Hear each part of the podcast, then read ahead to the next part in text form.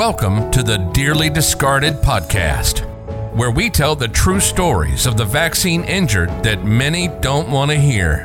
These are real people sharing real experiences, uncensored and unsanitized. Listen and learn with us as we tell the stories that have yet to be heard by those who've been discarded.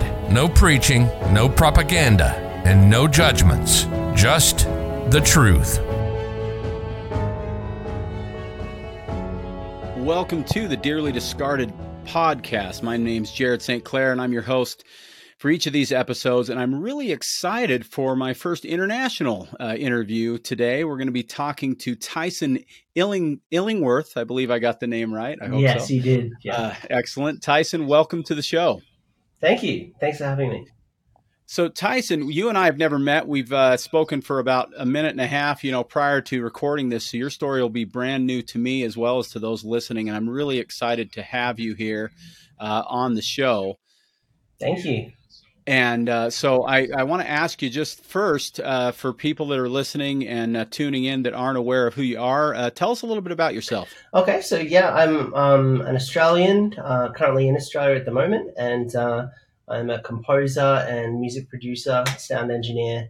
I write music for things like the, some of my recent projects have been Disney on Ice, um, various TV commercials, um, and also I release pop songs around the world that are on the radio and tour the world and play those songs to thousands of people.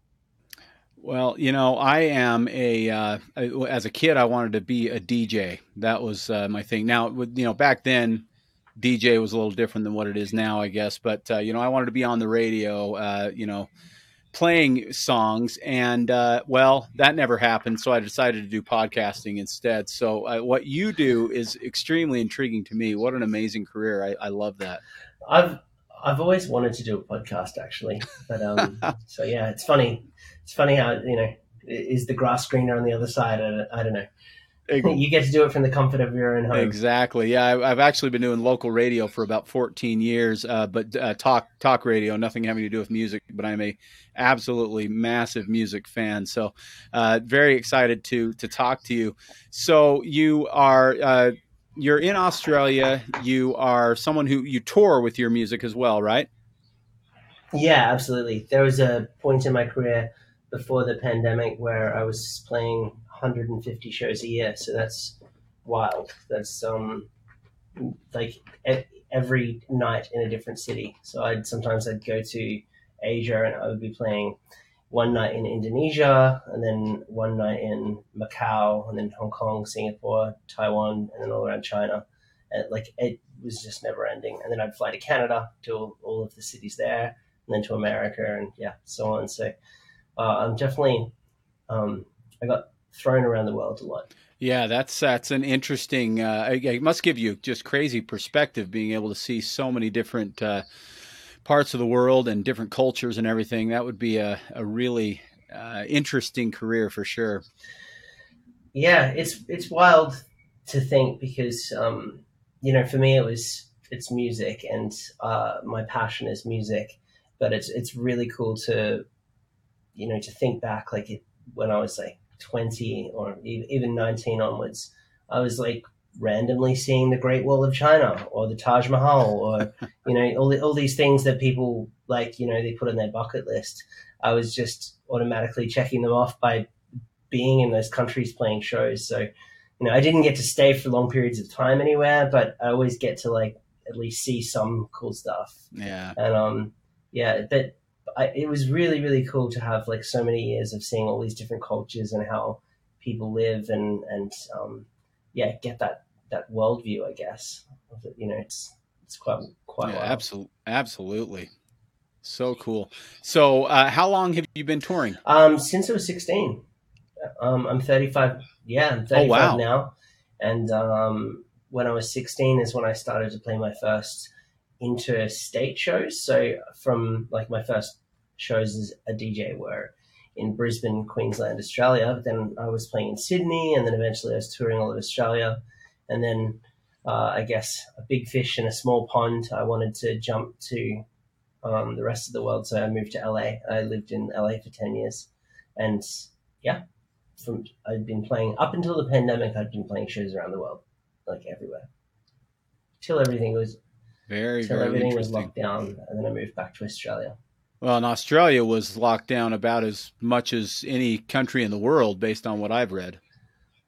Yeah, well, what was wild was it happened. So it was a delayed effect. So um, my last international shows were in Taiwan, and I remember quite clearly, like getting landing in Taiwan airport, and I'd honestly not heard of the word COVID, um, and I landed in Taiwan, and everyone was wearing masks and people were talking about this virus and they were saying, you know, we're really worried it's going to come out of China and get to Taiwan. And it was kind of just like sneaking its way to China. And I, I was like talking to the promoters who could, uh, some of them speak English, but they had a translator and they were saying, oh, don't worry, you know, it's not going to come to Taiwan. And anyway, uh, when I left, when I flew out of Taiwan and got back to America, I went back to Los Angeles and said to my friends, like, you wouldn't believe what's going on over there. There's like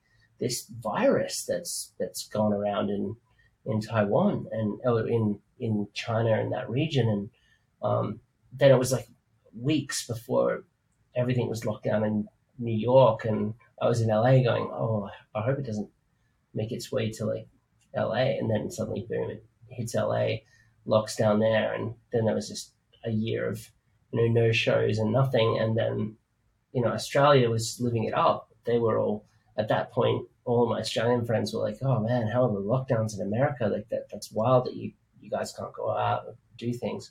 And I got back to Australia, and that for the first few weeks, I felt free again and was um, I was amazed and like wow like people walking around the street. It was it was just weird to see people walking around the streets without masks on and not threatened. And i remember my mom saying oh you're finally like safe now. I'm so glad you're out of the out of the dangerous part. And i said i watched this thing follow me from taiwan to la i don't i wouldn't be so sure.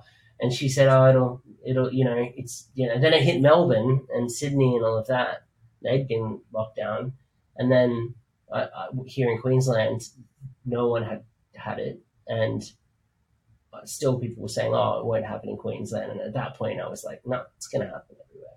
Like it, it was pretty, it was really weird to see, like as a touring artist, to literally watch the thing travel behind me like a tidal wave, and yeah, yeah, that's lock us all down. Really, really interesting perspective to have uh, lived it that way. That's wild. So then, when you, you, you got back to Australia, when what what uh, time of year was that? Um, it was the um, it was the end of 2021, so around November 2021. Wait, okay. 2020. Yeah, November 2020. Yeah. All right, and at at that point, had you um, done anything with vaccination at that point? No, no, I um had it. Uh, it wasn't a mandated thing um, in in California or Australia uh, until about uh, I got my first vaccination on October second last year. Sorry, October first last year. October first uh, of last year, and uh, yeah. which vaccine did you receive? The Moderna the Moderna. Now you said you're first, so you did receive both of those, yeah. the the first and the second. So yeah, so uh, I got my first one, and um, the first things that happened were just the normal kind of feeling fluey and sick, but uh-huh. um, I started to um, across the period of two weeks not be able to feel my hands or my feet, and um, was losing my motor skills quite rapidly, and uh, I couldn't couldn't feel my hands like I couldn't like I could touch them like this, but there was no feeling. It was the weirdest sensation, um, and you know, being 35 and had never felt that experience, I knew that, that something has to be up. So I texted my spinal surgeon and I said, like, like hey mate, uh, what does it mean if I can't feel my hands or my feet? And he sent me a text, and his first message was, "Did you just get the vaccine?" And I said, "Yeah." And he said, um, "I don't want to alarm you, but if the symptoms you're getting are not feeling your hands or feet, then it can only be evidence of a catastrophic neurological failure or problem. So get to the hospital now. Um, I went to the hospital, was uh, became an inpatient, and my motor skills just continued to rapidly decline while I was in the hospital, and to the point where I, you know, it was hard to walk. Um, you know, I wasn't completely paralyzed, but I was you know, having to do tests to be able to walk around traffic cones. And at some points I was knocking them over and yeah, I'd, I'd, I'd lost my like functionality in my, like a lot of my body as it slowly kind of moved up my arms and legs. And then, sorry if I'm ranting. Don't if, if you want. No, you're fine. Keep so, keep yeah, telling your story. So um, yeah, from there, um, in the hospital, uh, the I I was asked by my spinal surgeon said to demand for a D dimer test. Um, I asked for a D dimer test, and they the doctor said no, there's no need to. And I said, but I want one, and it became quite a little bit aggressive about getting that. Um, to this day, I still haven't seen the results of that test. They said it was all fine, um, and they quizzed me on any previous drug use that I'd had in my life. And I named, I could have named anything. I mean, um, everyone's been like in the, I'm sure in the music industry, everyone's like tried something. Like I'm not, I'm not claiming to be like, I'm not talking about things like heroin or hard drugs like that. But I mean, I could have named anything, but I named nitrous oxide. And that was a, it's, it's happy gas. It's used as a general anesthetic by mm-hmm. dentists regularly. So the, the second I said that, the doctors immediately uh, they became very dismissive um, and discharged me from the hospital with um, neuropathy, diagnosis, a diagnosis of neuropathy. They, they did a, an MRI of my brain and my spine, and they found a lesion in my spine. And um, they said that it was neuropathy due to use of nitrous oxide, um, which is perplexing because after speaking to multiple doctors afterwards, um, that kind of you know previous use of something that's used as a general anesthetic um, shouldn't cause acute paralysis instantly within you know three weeks of taking a vaccine like you know like i think it's a you know if you're trying to define the cause of the issue, um, I felt a little bit gaslit in the sense of like, you know, here's something we can pin it on, so we'll pin it on that. But I believed them because I'm I'm very pro science and um, very much for the scientific method, and so I I said that I, I took that I took like an idiot, you know. I, I mean, a lot of people have called me all sorts of things on the internet since I made this story public, but um, a lot of people have said, well, how stupid is he for getting a second one? But I honestly never thought that the medical industry could be, I just didn't think it could be corrupted. I thought it, doctors take an oath to help their patients. And so I asked the neurologist if, you know, I'm safe to take a second Moderna shot. Um, and she said, absolutely, and you should, because if you don't, your first one will be redundant you have one month window. You have a one month window to take the second. And me being a touring artist where my sole income is touring the world, and if you're not double vaxxed, uh, you know, the, the, risk was never to have a career again.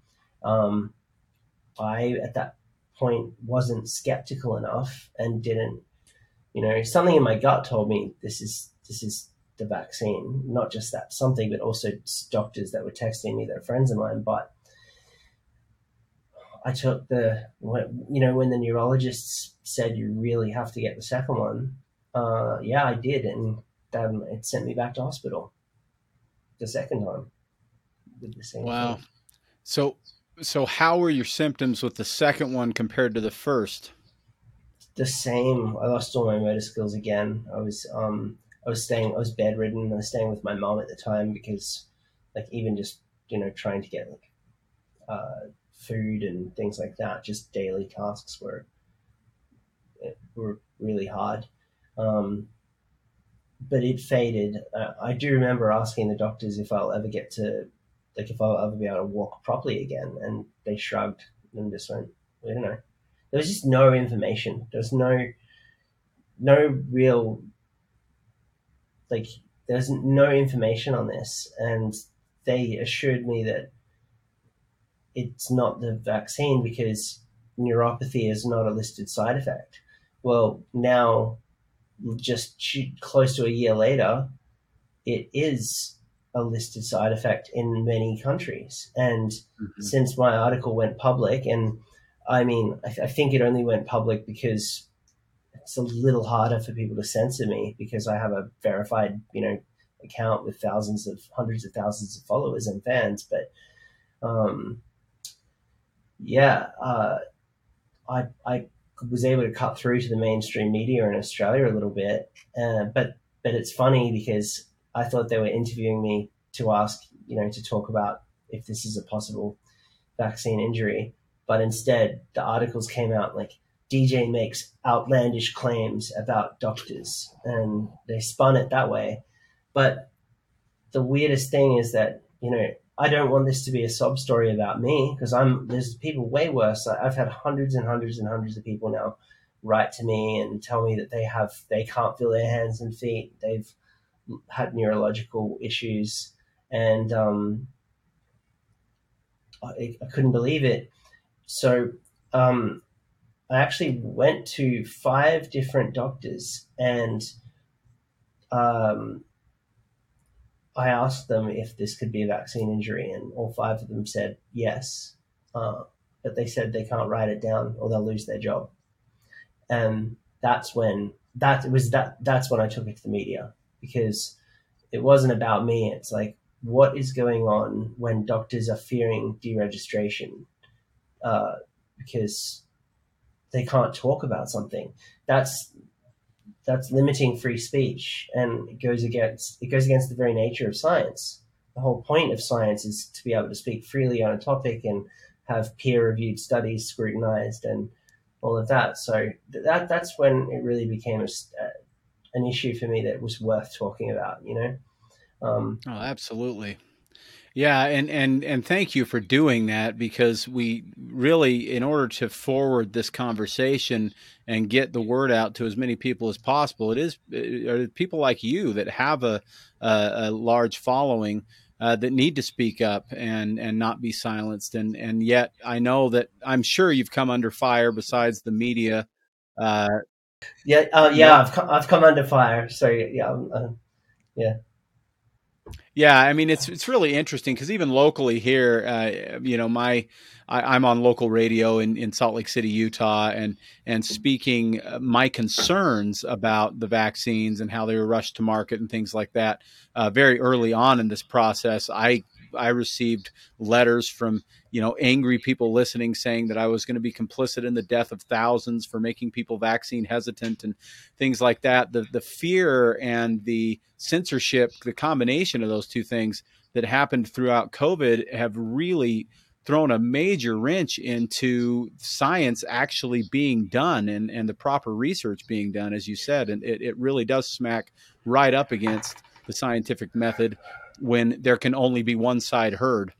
Yeah, and and I'm I'm by no it's it's also really strange to have people calling me an anti-vaxer because I got both vaccines. So right, you know, like uh, I've had every other vaccine for tetanus and measles and those things. They've all worked just fine. Um, I'm just currently a little bit skeptical slash anti the one that I got because I I mean it's it's one thing if if I was if I was you know one in 10 million or something but since my my news went live it's uh, like the amount the sheer amount of people that have had neurological side effects are in the thousands and they're just the ones that are contacting me and and I feel right. I'm taking on this stress and pressure because I'm reading all these people's stories and it's making me sad, and there's nothing I can do to help. And here in Australia, um, it's if all you have to do is look up AHPRA, which is um, so their Twitter handle is uh, at AHPRA, that it's public knowledge that they have sent a letter out to doctors that said that any doctor that goes against the something to the essence of the not the mainstream what, what would it be? That goes against the the latest um, most advanced research uh, will, is being is being threatened with deregistration. Um, and it's insane because I I now know 30 plus doctors that are deregistered. I'm I'm now in a network of people with doctors who have all been deregistered, some who are speaking up and that haven't been deregistered yet. Um, even my own GP, who I obviously can't name, um, who's helping to treat me, uh, has had a warning. Um, and he said that, yeah, he's under fire for potentially being deregistered. So it's putting people like myself in positions where we're having to secretly get treatment and the doctors are having to try to work out how to treat people but that's that's surely not the right way to go about things because how how can an you know pe- people the other thing that happens is that when i say when i said that i saw five different doctors and they all said it's vaccine related but we can't talk about it the first thing that people write underneath those articles are, well, where's his proof? Well, I can't provide proof if the doctors can't speak about it. And I can't like leak recordings of doctors secretly speaking about it or I'm committing a crime. So right. It's um you know, it's a catch 22. Uh, yeah, and it, and the thing is, you know, I have had so many conversations now, like uh, it sounds like you have. You may have had more than I have with people who've been injured. And the story, you know, here in America is the same as the story you're living there to to a very large extent. There there are doctors who are willing to say, yes, this is what's happened, but they're almost never willing to say it on the record. They'll yeah. potentially say it in secret with their patient.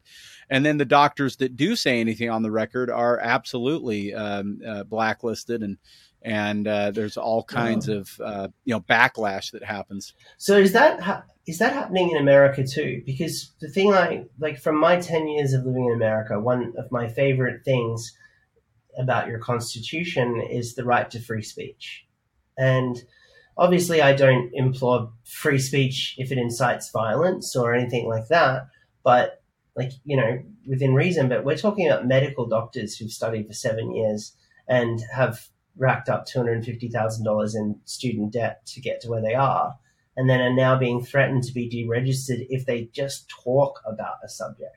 That's terrifying. That's that's like a slippery slope to totalitarianism, and that worries me. Uh, absolutely. And the thing is, yes, our Constitution, in theory, should protect against that type of backlash. But I'll tell you, I have had uh, all of the people that I've spoken with when, when I've asked them about the medical care they're receiving and the doctors that are actually helping them as opposed to the doctors that have turned them away because most have been turned away by multiple doctors who aren't willing to help them because they're frankly not willing to admit – that that is what the root cause of their symptoms are is, is the vaccination then we have to edit out if they do mention the names of the doctors we have to edit out the names of the doctors to protect them from getting in trouble yeah. Uh, with the medical boards. Yeah. It's, it's exactly the same as what you're describing. That's wild. I didn't know it was like that in america. A, a, part, a big part of me wanted to go back to america to see american doctors because i was under the assumption that they had a lot more free speech than here in australia I, I think to some degree there may be a little bit more uh, leeway maybe here in the states. I mean, I've, I've certainly am under the impression that in Australia it seems to be a little bit more like Canada, a little bit more. Uh, you know, you use Yeah. the word totalitarian Yeah. uh, than than perhaps it is in America, but not much more. The doctors that are treating the injured folks here in America, for the most part, are what are considered considered integrative uh, medicine doctors. You know, natural doctors, naturopaths, uh, that type of thing. And uh, in many cases, they are asking us not to use their names because they're concerned about their licenses. Uh, many have had their licenses revoked. Uh, it is it's not substantially different here, unfortunately, and and of course, you know, Mm. here in America we have Dr. Fauci, Mm. who was you know the, the biggest voice in COVID, I think, across the world, and and uh, it is the heavy hand that he essentially ruled with here in the United States uh, put everybody into a uh, a really tough position. I've had the the pleasure of interviewing some some pretty big names in this battle. The biggest of which here in, in America would be Dr. Peter McCullough. Are you familiar with him? I him? know the name, but I'm not. Yeah. yeah. I've interviewed him a couple of times, and and he's you know he's more published than any cardiologist in the in the history of this country. Seven hundred different papers that have been published by him in medical journals. He's he's as pro vaccination as you could possibly imagine, but he saw the writing on the wall with these particular uh, shots Yeah. and started to speak up about it. And he he's currently in, in, embroiled in lawsuits and all kinds of other things Wow. uh, because he's been willing to actually speak. And, and the problem is, Tyson, uh, we we have to have those voices. We have to have voices like yours uh, among the injured. We have to have voices uh, in the medical community that are willing to speak out. But when it comes to your career, uh, many people are simply not willing to do it, and it stifles uh, the freedoms that that we all have to really get the information that we need. It's a really, really frustrating position for all of us to be in. Yeah. Well, yeah, you raise a really good point. It's it's definitely frustrating. Um, you know where where it really uh, as well is a huge issue for someone like myself is that um, I want to trust the scientific method because I'm I'm all about science. I I, I, you know, but um, if yeah, if people can't even have a conversation about a topic, then how can there be if they, like how can there be peer reviewed studies done if they're if the doctors are being deregistered or told they just can't do it or do the do the research like so who is conducting the research? I, this is a question i guess for you. I'm sorry i know you're interviewing me but um like who who who is conducting the research and providing the stats? Because uh, right now i'm I, i've had my eyes open to overwhelmingly uh, large numbers of, of people that have had neurological disorders um, since getting the vaccine. And I would say that um, if I was able to trust, like if I didn't know uh, that doctors were being stifled and it, that, that AHPRA, wasn't stopping doctors from speaking, I would be quite happy to concede to what the hospital discharged me with. Like if, if the if the hospital said, you know, this thing that you did in your past is what gave you neuropathy, I would go with the science on it. But I can't trust the science anymore because Well, that's the, Yeah. the the problem with with the scientific method is it only works if we are able to look at both sides of things. If we're able to have the conversation, as you mentioned, right? yeah, I mean, people have a hypothesis or a, or a scientific theory, then they have to test to find out if that theory plays Yeah. out. But in this case, these things were rushed to market very, very quickly. Uh, the companies that have rushed them to market, you know, Pfizer made three, $36 billion in the first year that the vaccine was out. A blockbuster drug is considered $1 billion in the first year, and they did 36 times that that. name So there's that plenty of name just terrifies me. A blockbuster a blockbuster drug like. I mean, isn't medication? Oh man, sorry. It's just like it, it just all of this No, blows I- my mind, and I I still to this day, um, you know what's wild is like I still have to have the the the only real like band aid for my treatment is that doctors that don't want to speak up will go, well, we're happy to give you opioids, Like, I mean, you know, the, the, the like, isn't that a huge problem in itself? Like, America has an opioid epi- epidemic. Um, the doctors now in Australia, like, they, it, it, used to be that we, we never want an opioid epidemic in Australia. We never want people addicted to opioids, but suddenly it's easier for a doctor to just go, yeah, here's here's a script for opioids to get rid of your neurological pain than it is for them to actually look into uh, what's causing the pain and how to treat it. Um, yeah, it, the issues with this are so deep and so disturbing, and and it's very very difficult. You know, for someone like yourself who uh, considers himself, you know, pro medicine, pro uh, science, uh, pro vaccine, all of these things to be thrust into the position that you're in must have been incredibly uh, disconcerting. I just, just uh, to to have to see it in this way. Yeah, I just feel like medicine has let me down. That's you know. At the very yeah. least, I'd say, yeah. So let's let's talk a little bit about where you're at though. So you you you had the the the significant side effects after the first injection. You had very similar side effects after the second injection. You're how far removed from the second injection now? About 9 months? Do I have that right?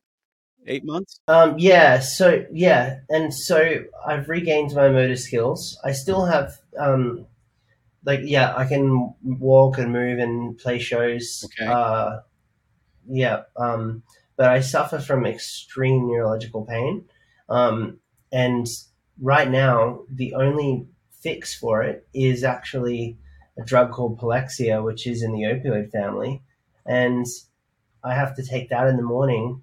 I wake up in severe pain. It's like this. It's it's a, it's a really strange pain too. It's it's not like anything I've felt before. I've broken my arms before skateboarding and things like that. I, I know what you know what it feels like to be in pain, but neurological pain is extremely different. It's like this uh, electric buzzing that shoots down my spine to my feet and my hands. And like, as I talk to you right now, if I like tap my hand on the table, it, it's like this reverberation kind of effect where I feel like slight shock waves like through my nerves.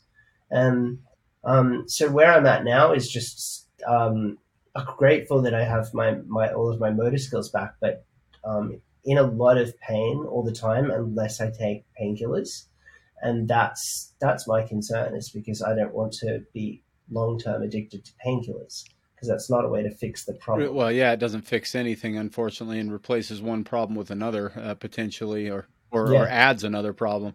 So, uh, yeah. have you found other things besides the opioids that have that have helped? Any diet changes or supplementation or any of those types of things? Yes. So, um, aggressive amounts of B12 okay. um, have helped. Um, but please don't take this as medical advice. Um, you know, I, I, I, am no doctor, I'm a musician, but I'm just telling you what I've done. So I've been injecting myself daily intramuscularly with B12, just a vitamin, um, because the there was the lesion in my spine um, that showed up on the first MRI after the first vaccine showed that compared with my blood panels, they were able to work out that I was severely lacking in B12. Okay. And B12 was extremely important for the for your um, for neuropathy, right? Uh, or for yeah. So um, I found that takes up the pain away a lot more, but it also gives me energy in the day to like um, to function. Um, I'm I have a I do have a protocol which is a whole bunch of vitamins, um, like vitamin C in quite large amounts, um, zinc, all these things. But it's quite tailored. It's a tailor-made kind of cocktail mm-hmm. of vitamins for for me. Um, you know, like there there are some people that I know that have had extreme heart issues, that the cardio problems. Right. Um, I don't know if I don't I don't know what the treatment is for those. Like I, I think I've heard like you know some people use like a steroid or like prednisolone. I think it's quite I don't know. Uh, pre- prednisone, um, I think. Pred, that's it. Yeah, but yeah, for me it's vi- it's vi- vitamins, and then um, I I have to just be strict on diet. Um, the, the reason why I do the B12 injections as well is because you can only get B12, from my understanding, from meat. Um, and um, I can't be eating steaks every day because because uh, then my cholesterol goes high. Ah. So so to make up for it, I that's why I inject B12. Gotcha. But um, yeah, just a, a whole lot of vitamins, and honestly, it's just a lot of guesswork from doctors. Um, I'm very very fortunate to have a network of yeah, like I said, over 30 doctors that are deregistered, but are still qualified to talk to me about this. Sure. And so they've all they've all talked amongst each other and come up with like a, a plan, but um, or or at least what they think is the best treatment and the things to try. But um, these kinds of treatments aren't public or made public or known because we can't they can't talk about it. And if a if a practicing doctor tries to give it to someone with neuropathy, then they're gonna and they say it's because of the vaccine, they're gonna lose their job as well. Yeah. So Well, one of the things that I've found very frustrating in talking to people who've been injured here in the States is when I ask them that question, because that's one of the questions I ask everybody, because, you know, about, I think half the people that listen to this show are people that are interested in, in the stories that have not been injured, and the other half are fellow injured people that want to hear, uh, hopefully, hopeful news from people like yourself that, yeah, there are things that I can do to to potentially help myself. And what I have found to be frustrating is that everybody seems to be on a very different protocol. There are some similarities, but it's because yeah. their doctor is kind of doing the best they can with the information they have. They're, the information's not there. It. Yeah, they're winging it very, yeah. very much. Yeah. And so it's a lot yeah. of guesswork, and nobody quite knows exactly what these vaccines are actually doing uh, in the body. And, and so there's a lot of questions, and those questions can't be answered from the research because nobody's doing the research. Yeah.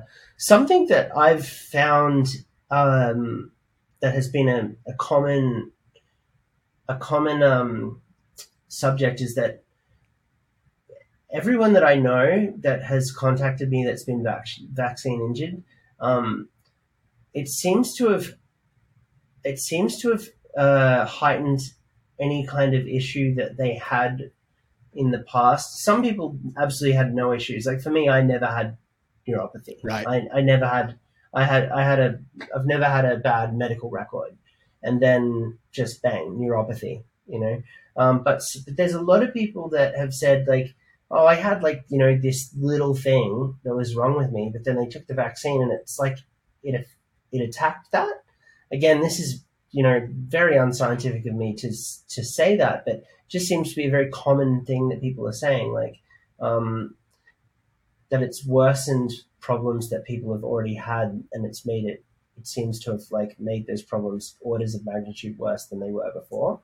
Yeah, um, I've certainly witnessed that myself. I, I agree with you on that and and then of course people like yourself that were otherwise uh, healthy uh, have also had you know major impacts from this. There's it's it's been an interesting thing to see, and one of the things that has been really fascinating to me, and frankly very saddening, is the number of young people. I mean, you're 35, which doesn't qualify as old in my book. I'm going to be 50 next week. but, mm-hmm. uh, you know, I've talked to, I, have had a 12 year old on here and a 15 year old and a 20 year old and a 22 year old. I just spoke to a 24 year old yesterday.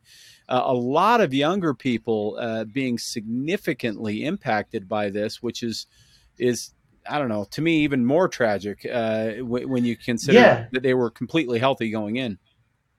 Do you know what's wild? Again, is uh, uh, so my my business partner. I I have a company that I uh, a, few companies actually besides music, but one where we're working in um, artificial intelligence and machine learning with with music. Anyway, uh, I was kind of talking to him about my vaccine injuries and things like my vaccine injury and like said to him, you know, like I'm having a really bad day today. I'm getting this migraine and my vision's blurry.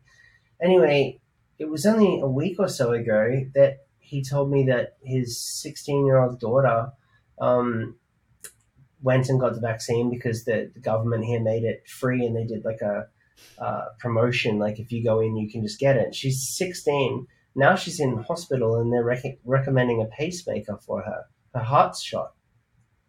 um, this is this is like become normal now for me to hear. I'm hearing Yeah. this all the time. Yeah, I know. Unfortunately, I'm hearing it too. and and my best friends who are scientists, uh, some of them have said to me to stop talking about it because it's unscientific, and I'm so surprised. I'm so surprised. I've, I've, I got in an argument with one of my friends, who, um, yeah, he's a scientist, and and he said that I'm doing a very big disservice by talking about it. It to me, that makes no sense. Scientists should be able to question everything.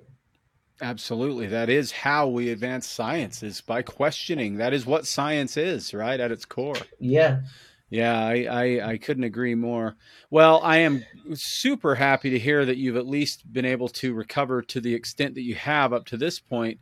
Uh, do you feel like you're still improving, or, or are you Yeah. stagnating?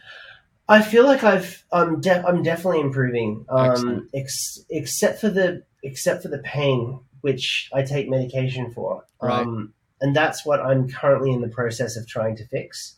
So, um, you know, it was terrifying to think at the time that I may not be able to walk properly again. To get that back and everything like those things back is like having a second life. It's amazing, but um, I'm just trying to find the best way to address the, the, the pain, and opioids aren't the answer. Uh, but but but things like you know Tylenol and stuff like that are not not really strong enough or not working. But but yeah, there is hope for people that have had neurological effects, especially if anyone is watching this uh, has is in the thick of it. Um, I can at least be a, a be here to say, hey, I got my motor skills back. Um, but yeah, I, I really think the bigger issue that needs to be spoken about and the word needs to be spread that doctors are gagged in Australia. Like that's a fact. That's not even like that's that's not me being a conspiracy theorist anymore. Like not that I ever was a conspiracy theorist, but you know, I I did my research, I did my due diligence. I I I saw five different doctors, all independent of each other, to and pretended as though they could be my GP, just to just to show them what was going on with me. And they all said, This is a vaccine reaction, but I can't talk about it. And then when you compare that to AHPRA's letter that went out to everyone in Australia, all the doctors saying you'll be deregistered if you if you go against the, the narrative. Well, it's right it's there in writing for people to see. So just the public needs to know about it. The public needs to know like how yeah, how can you trust your GP if they can't talk about a topic? I could rant like this forever. It frustrates me quite a lot. Um, I'm sorry if I brought any negative vibes to, to your podcast.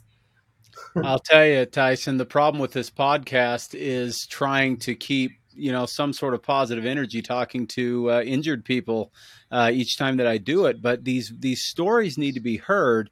And what's what's refreshing that I will say, and and and I know you haven't had an opportunity to hear uh, any of the other shows that I've done up to this point, but uh, I would encourage you to go back and listen to a couple of the shows because one of the things that's been really interesting that I'm I'm definitely sensing from you, but that I've absolutely felt from many others that I've interviewed as well, is the level of positivity that uh, folks like yourself are still uh, holding out hope that yes, I will get better.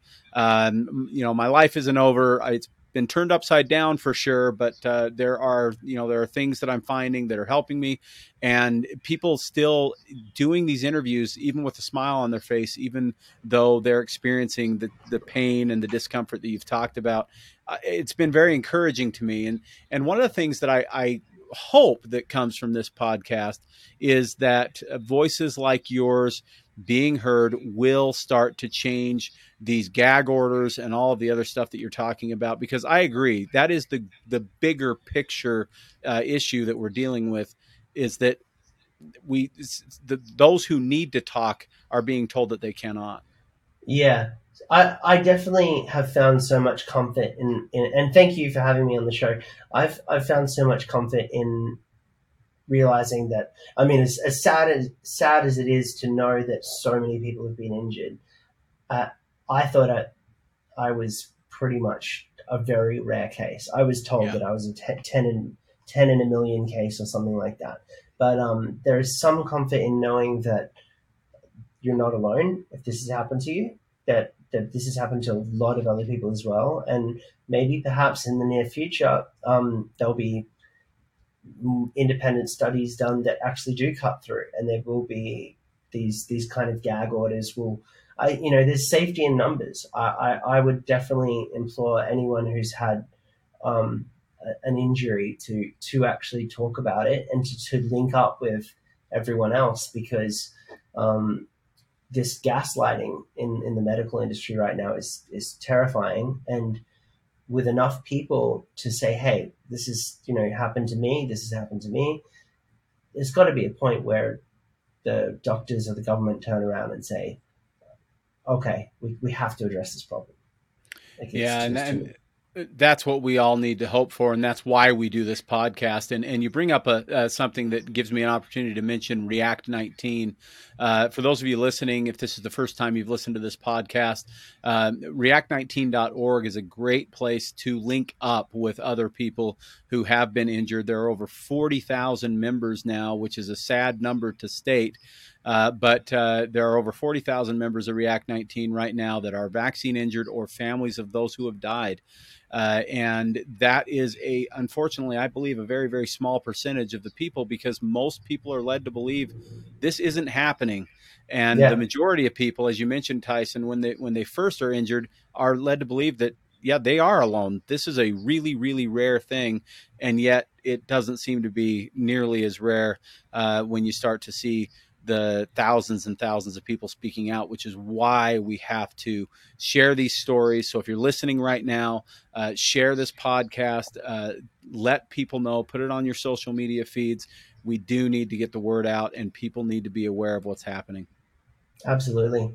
Well, thank thank you so much for having me on, and I appreciate you talking to me about this, the the subject. Hey, it's been an absolute pleasure. I'm glad we were able to to link up. I hope that you're. Uh, your recovery continues to get better and better and better. And I hope to speak to you again soon. Thank you so much, Tyson. Thank you so much. Enjoy your day. Thank you for listening to the Dearly Discarded podcast. We encourage you to help break through the silence and share this episode with your friends and family. It's time for these stories to not only be told, but to be heard. For more information, head to react19.org and dearlydiscardedpod.com. The Dearly Discarded podcast is produced by Jared St. Clair and Michaela Hyde with support from React 19. We'll be back next week with another true story from one who lives it. Until then, join us on Team Humanity. Keep an open mind, seek the truth, and share these stories. Most of all, Open your mouth. Silence won't change anything. React 19 needs your support. We're a grassroots nonprofit created by the COVID vaccine injured for the COVID vaccine injured. React 19 provides physical support through scientific research and physician referrals, financial support to those most in need for uncovered medical expenses, and emotional support by growing a community that's focused on compassionate advocacy, hope, fellowship, and improving lives. We can only do these things with your support. Your donation is tax deductible, and any amount is greatly appreciated. You can also sign up for automatic monthly donations. The vaccine injured have been marginalized, censored, and discarded, but they have not been broken. Help them rise to the challenge today. Visit react19.org for more information, or simply text the word REACT to 50155 and donate via text.